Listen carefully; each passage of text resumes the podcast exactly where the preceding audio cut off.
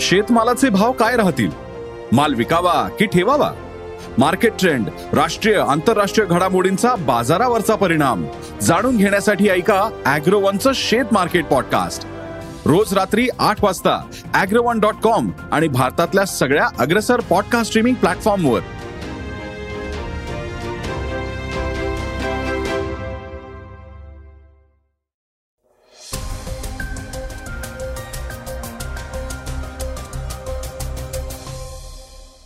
श्रोते हो नमस्कार.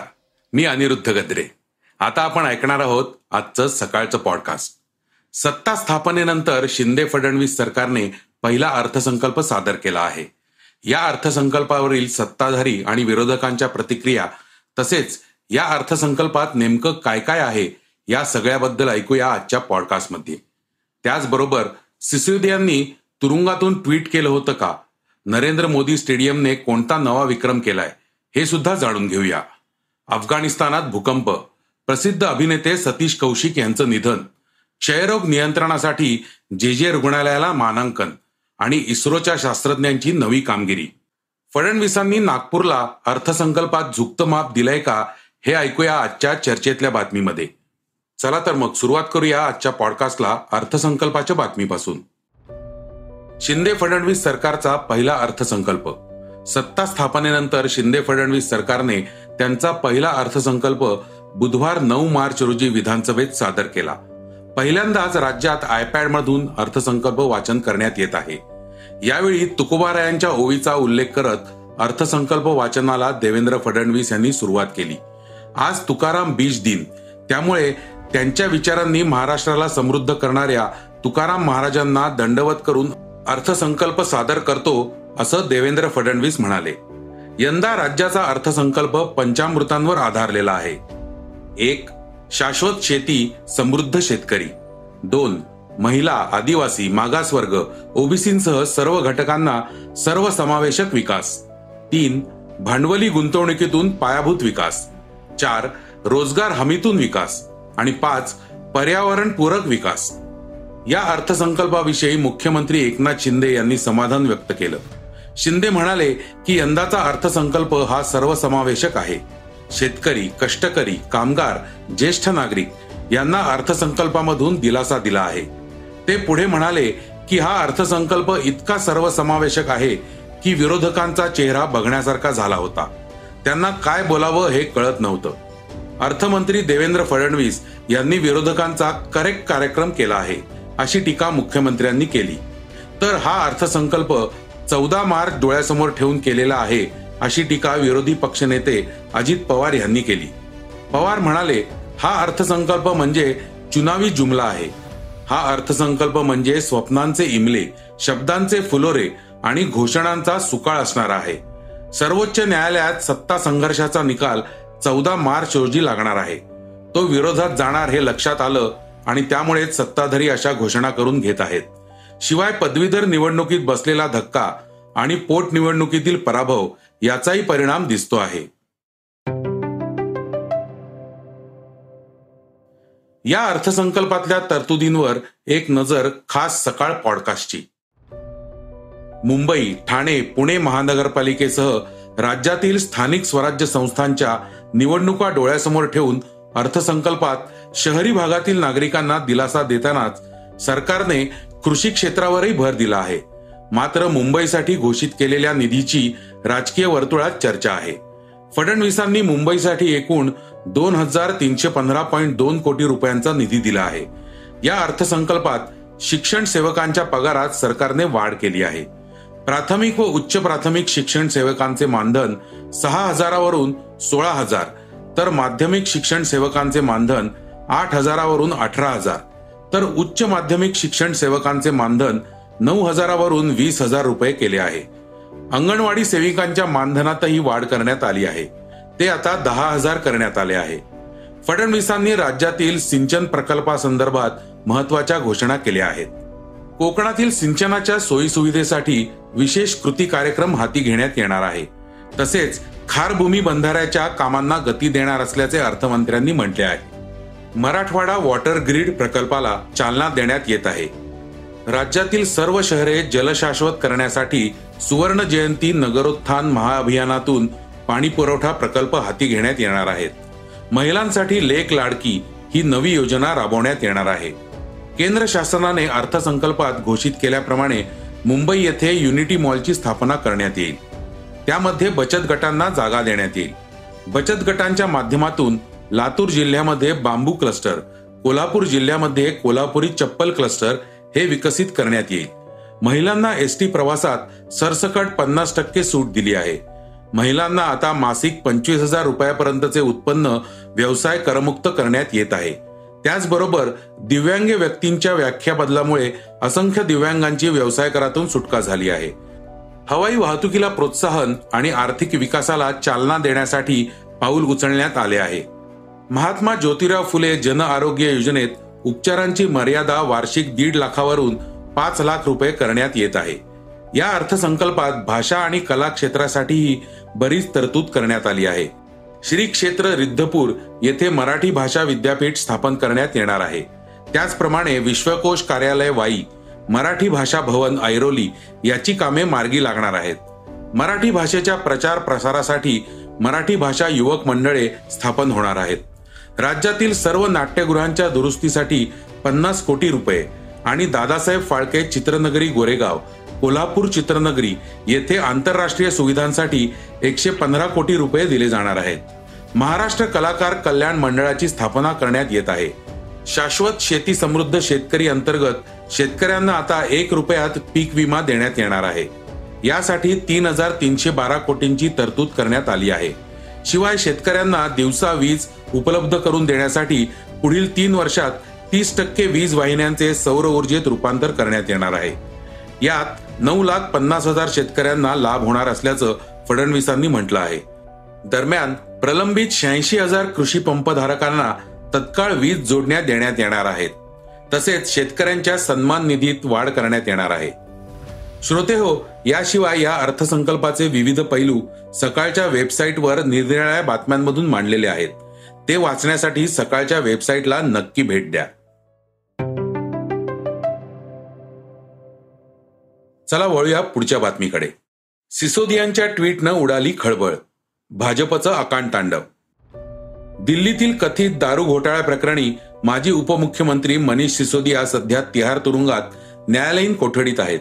असं असताना त्यांनी काल होळीनिमित्त एक ट्विट केल्यानं खळबळ उडाली आहे. यावरून भाजपनं त्यांच्यावर निशाणा साधला असून सिसोदिया तुरुंगात मोबाईल कसे काय वापरत आहेत असा सवाल करत आकांड तांडव आहे. सिसोदिया यांनी आठ मार्च रोजी ट्विट केलं होतं की आतापर्यंत ऐकलं होतं की देशात शाळा सुरू होतात तेव्हा तुरुंग बंद होतात. पण आता या लोकांनी तर देशात शाळा सुरू करणाऱ्यांनाच तुरुंगात बंद करणं सुरू केलं आहे.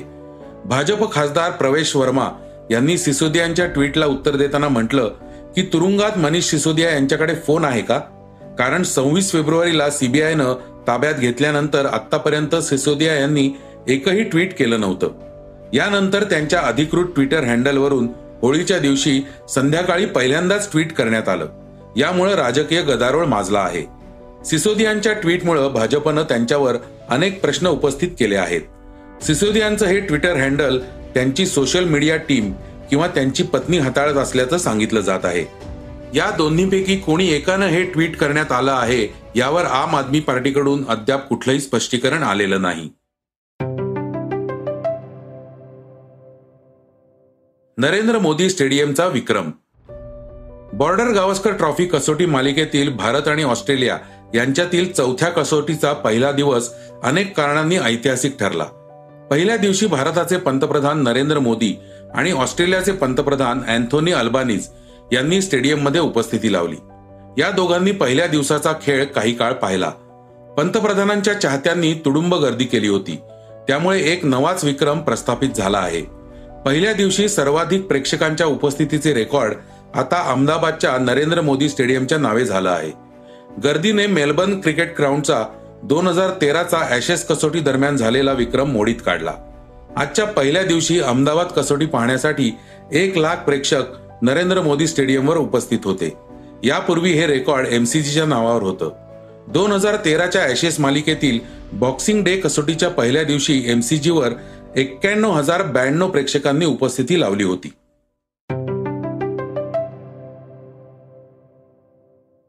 आता आपण जाणून घेणार आहोत आजच्या वेगवान घडामोडी. अफगाणिस्तानात भूकंप. अफगाणिस्तानात आज पुन्हा एकदा भूकंपाचे तीव्र धक्के जाणवलेत. या भूकंपाची तीव्रता चार पॉईंट सात रिस्टर स्केल इतकी आहे. अफगाणिस्तानमधील फैजाबाद जिल्ह्यात गुरुवारी नऊ मार्च रोजी सकाळी सात पॉईंट शून्य सहा वाजता हा भूकंप झाल्याचं कळतंय. एन आय या वृत्तसंस्थेने याबाबतची माहिती दिली आहे. अफगाणिस्तानमध्ये फैजाबादपासून दोनशे पंच्याऐंशी किलोमीटर अंतरावर हे भूकंपाचे धक्के जाणवले आहेत. या भूकंपाचा केंद्रबिंदू एकशे सात किलोमीटर खोल होता. अफगाणिस्तानमध्ये सात दिवसात तिसऱ्यांदा हे भूकंपाचे धक्के जाणवले आहेत. याआधी आठ मार्च रोजी चार पॉईंट दोन रिस्टर स्केलचा भूकंप झाला होता. या भूकंपाचा केंद्रबिंदू एकशे छत्तीस किलोमीटर खोलीवर होता. भूकंपाचे धक्के जाणवत असल्यानं नागरिकांमध्ये भीतीचं वातावरण निर्माण झालं आहे. अभिनेते सतीश कौशिक यांचे निधन. प्रसिद्ध अभिनेते सतीश कौशिक यांचे गुरुवार नऊ मार्च रोजी हृदयविकाराच्या धक्क्यानं निधन झालं. वयाच्या सहासष्टाव्या वर्षी त्यांनी अखेरचा श्वास घेतला. अभिनेते अनुपम खेर यांनी याविषयक ट्विट करत माहिती दिली होती. अभिनयच नव्हे तर लेखक दिग्दर्शक निर्माता अशा विविध भूमिकातून सतीश कौशिक यांनी सिनेसृष्टीवर छाप उमटवली. मिस्टर इंडिया मधला कॅलेंडर ही त्यांची भूमिका विशेष प्रसिद्ध झाली. क्षयरोग नियंत्रणासाठी जे जे रुग्णालयाला मानांकन. क्षयरोग नियंत्रण व उपचारांसाठी सर ज जी समूह रुग्णालयाला उत्कृष्टतेचे केंद्र म्हणून केंद्रीय कुटुंब आणि आरोग्य कल्याण मंत्रालयातर्फे मानांकन प्राप्त झाले आहे. देशात अशा प्रकारच्या पाच केंद्रांना सरकारतर्फे मानांकन देण्यात आले आहे. प्राध्यापक व विभाग प्रमुख डॉक्टर प्रीती मेश्राम यांच्या नेतृत्वाखाली या केंद्राचे काम पाहण्यात येणार असून शेकडो रुग्णांना त्याचा फायदा होणार आहे. इस्रोच्या संशोधकांची यशस्वी कामगिरी. भारतीय अंतराळ संशोधन संघटनेने मेगाट्रॉपिक्स वन म्हणजेच एम टी वन हा उपग्रह पृथ्वीच्या नियंत्रित वातावरणामध्ये आणून त्याला प्रशांत महासागरामध्ये यशस्वीरित्या पाडले. इस्रोकडूनच ट्विटरवर ही माहिती देण्यात आली. बारा ऑक्टोबर दोन हजार अकरा रोजी उष्णकटिबंधीय हवामान आणि इतर वातावरणीय बदलांच्या अभ्यासासाठी हा उपग्रह प्रक्षेपित करण्यात आला होता. मात्र तो निकामी झाल्याने त्याचा भविष्यातील अवकाश मोहिमांना मोठा धोका निर्माण झाला असता. नेमकी हीच बाब लक्षात घेऊन त्याला पृथ्वीवर समुद्रामध्ये पाडण्याचा निर्णय घेण्यात आला. उपग्रह सोडण्या इतकेच तो पाडणेही कठीण असते. या उपग्रहाने पृथ्वीभोवती वीस प्रदक्षिणा मारल्या होत्या. त्यामुळे एकशे वीस किलोग्रॅम इंधन खर्च झाले होते. शेवटी या उपग्रहाचा अन्य अवकाशीय घटकांशी संपर्क होणार नाही किंवा त्याची त्यांना धडक बसणार नाही याची खात्री पटल्यानंतरच त्याला पृथ्वीवर पाडण्यात आले. आता ऐकूया चर्चेतील बातमी. अर्थसंकल्पात नागपूरला झुकतं माप. महाराष्ट्राचा दोन हजार तेवीस चोवीस सालचा अर्थसंकल्प सादर झाल्यानंतर त्यावर निरनिराळ्या प्रतिक्रिया येत आहेत. या अर्थसंकल्पात उपमुख्यमंत्री देवेंद्र फडणवीस यांनी नागपूरला झुकतं माप दिलं आहे असा आरोप होत आहे. नागपूरसाठी नेमकी काय काय तरतूद केली आहे त्याकडे नजर टाकूया. अर्थसंकल्पात देवेंद्र फडणवीस यांनी नागपूरसाठी भरघोस निधी दिला असून मोठ्या प्रमाणात विकास साधण्याचा प्रयत्न केला आहे. नागपुरात डॉक्टर पंजाबराव देशमुख कृषी महाविद्यालयात आंतरराष्ट्रीय कृषी सुविधा केंद्र स्थापन करण्यात येणार आहे. यासाठी दोनशे अठ्ठावीस कोटींची तरतूद केली आहे. नागपूर जिल्ह्यातील नागपूर काटोल कळमेश्वरसाठी वीस कोटींची तरतूद करण्यात आली आहे. याशिवाय नागपूर मेट्रोच्या दुसऱ्या टप्प्यासाठी जो त्रेचाळीस पॉईंट ऐंशी किलोमीटर इतका आहे सहा हजार सातशे आठ कोटींची तरतूद करण्यात आली आहे. नागपूर आंतरराष्ट्रीय विमानतळाच्या विस्तारासाठी निधी देण्यात आला आहे. तर नागपुरातील मिहान प्रकल्पासाठी शंभर कोटींची तरतूद केली आहे. नागपुरात एक हजार एकरावर लॉजिस्टिक हब करण्यात येणार आहे. याशिवाय राष्ट्रसंत तुकडोजी महाराज विद्यापीठ नागपूर आणि महाराष्ट्र राष्ट्रीय विधी विद्यापीठ नागपूर इमारत बांधकामासाठी निधी दिला जाणार आहे. तसेच नागपूर विभागीय क्रीडा संकुलासाठी शंभर कोटी तर श्री संत जगनाडे महाराज आर्ट गॅलरी नागपूरसाठी सहा कोटींची अर्थसंकल्पात तरतूद करण्यात आली आहे. याशिवाय मराठवाड्याचा दुष्काळ मिटवण्यासाठी वीस हजार कोटींची तरतूद केली आहे. तर श्रोते हो हे होतं सकाळचं पॉडकास्ट आजचं सकाळचं पॉडकास्ट तुम्हाला कसं वाटलं हे आम्हाला सांगायला विसरू नका. युट्यूबवर देखील तुम्ही सकाळचं पॉडकास्ट ऐकू शकता. त्यावरील तुमच्या प्रतिक्रिया सूचना आमच्यापर्यंत जरूर पोहोचवा. आणि सगळ्यात महत्वाचं म्हणजे सकाळचं पॉडकास्ट तुमच्या मित्रांना कुटुंबियांना नक्की शेअर करा.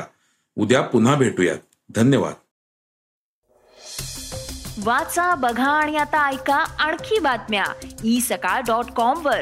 तुम्ही हा पॉडकास्ट ई सकाळच्या वेबसाईट आणि ऍप वर सुद्धा ऐकू शकता. विसरू नका या पॉडकास्टला आपल्या आवडीच्या पॉडकास्ट ऍप वर सबस्क्राईब किंवा फॉलो करायला.